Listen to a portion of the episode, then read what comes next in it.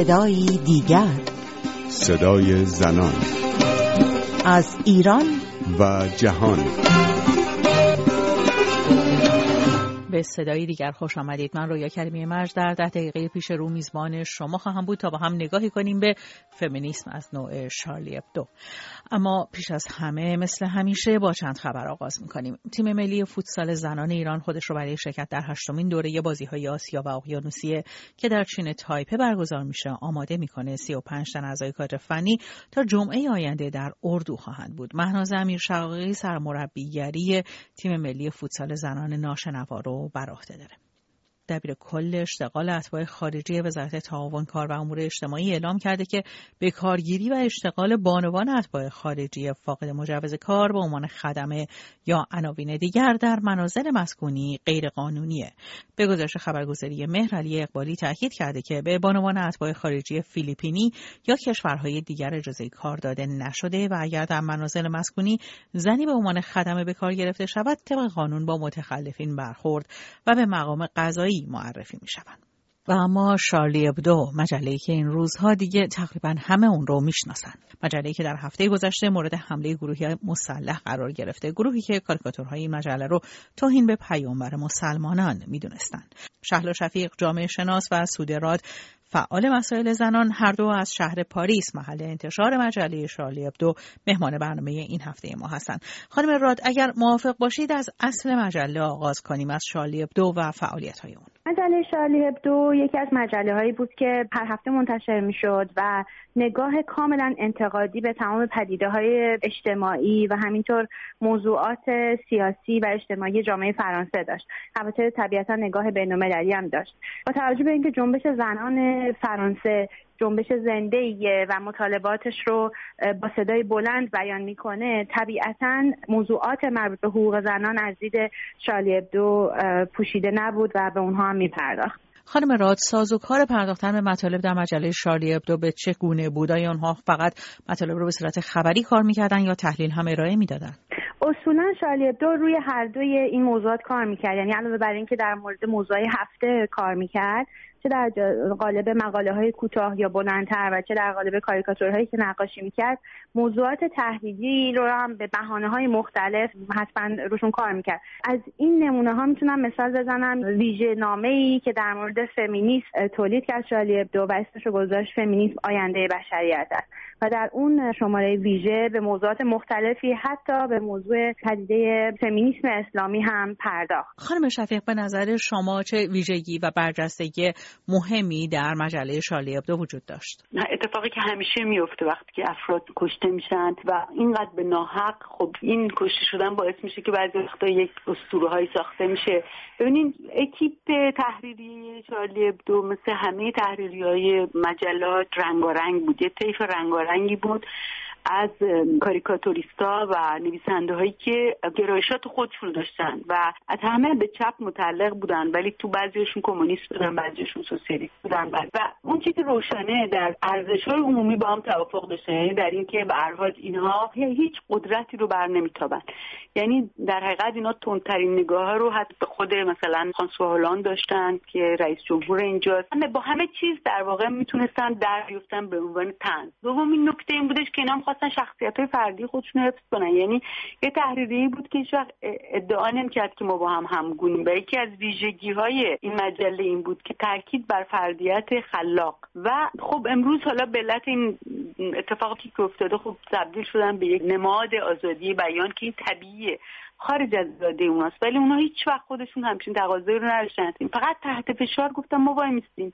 و این فشار رو تسلیم نشدن بهش و این قیمت سنگین رو پرداختن. و خانم شفیق فکر می‌کنم شما تنها زن ایرانی هستید که با مجله شالی ابدو مصاحبه کردید و موضوع فمینیسم اسلامی رو در اون مجله مطرح کردید. چه شد که پای فمینیسم اسلامی به این مجله فکاهی کشیده شد؟ این مجله گرایش فمینیستی خیلی مهم توش بود. بعضی از این کاریکاتورایی که چاپ می‌کردن برخی فمینیستا باش مخالف بودن برای که گفتن اینا جنبه های جنسیتی داره.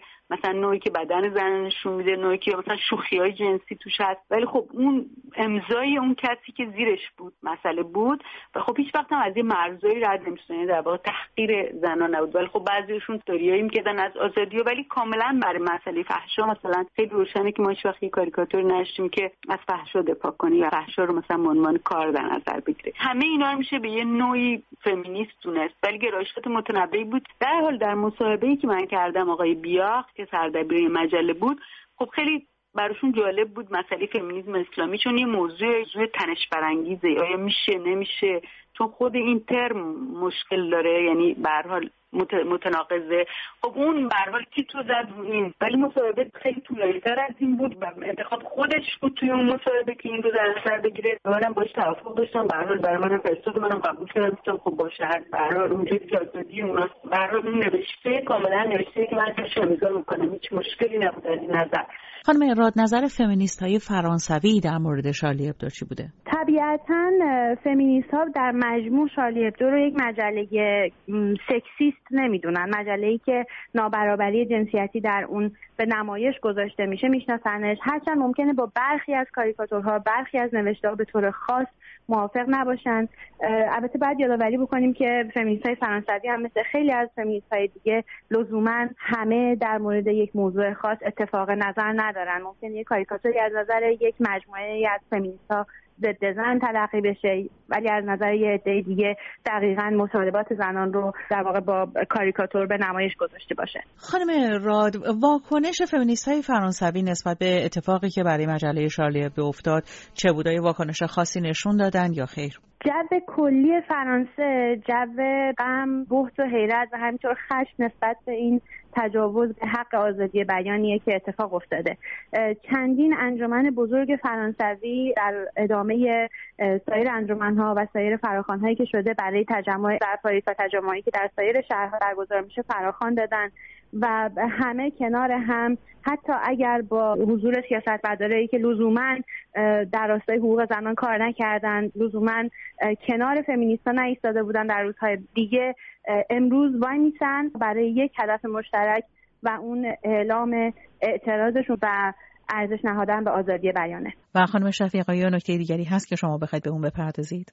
و خب می‌خوام فقط یک نکته آخر رو اضافه کنم اونم این که اینا همه جا بودن. یعنی این که هیچ کمک مالی عجیب غریبی نداشتن هیچ خیلی خیلی تنها بودن. یعنی در واقع میشه گفت که برخلاف این اتحاد دست جمعی که امروز به خاطر این اتفاق شده که یه جور آگاهی جمعی به وجود آمده که خب اینا سنگرای به آزادی بیان بودن در اون زمان. اینجوری نبود. آخرین بار در یک کنفرانسی بودم که سردبیرشون بود هم گفت که خیلی من چیزه برای مسئله مالی و فقط از آبونمان و فقط از این جور چیزا دنبال راه حل میگشتن. در این حال که 60 هزار تا تیراژ داشتن. می‌خوام بگم که یک جریانی بود که این جریان اینجوری نبود که یه جریان قدرت بود یه جریان دولت و یک حمایت عجیب غریب داشت. اینجوری نیست. حالا امروز این مسئله داره برعکس میشه. و این یکی از نگرانی هاییه که مثلا من خودم دارم. یعنی فکر می‌کنم که نباید روح شورشی روح ضد قدرت شالی ابدو رو این حادثه خط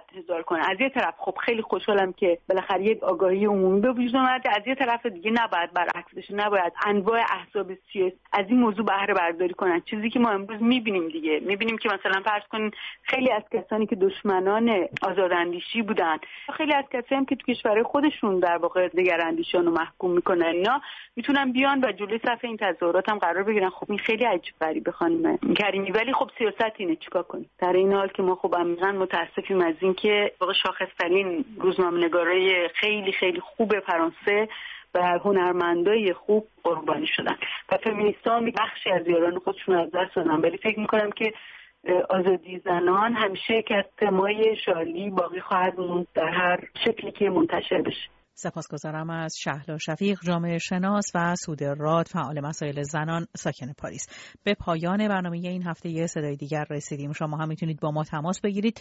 نظرات پیشنهادات خودتون رو با ما و دیگر شنوندگان رادیو فردا و برنامه صدای دیگر در میون بگذارید. زن ات ساین رادیو فردا آدرس ایمیل ماست. می‌تونید به صفحه فیسبوک صدای دیگر یا دیادر وایس هم مراجعه کنید. تا هفته دیگر و صدای دیگر پاینده باشید و شاد. thank you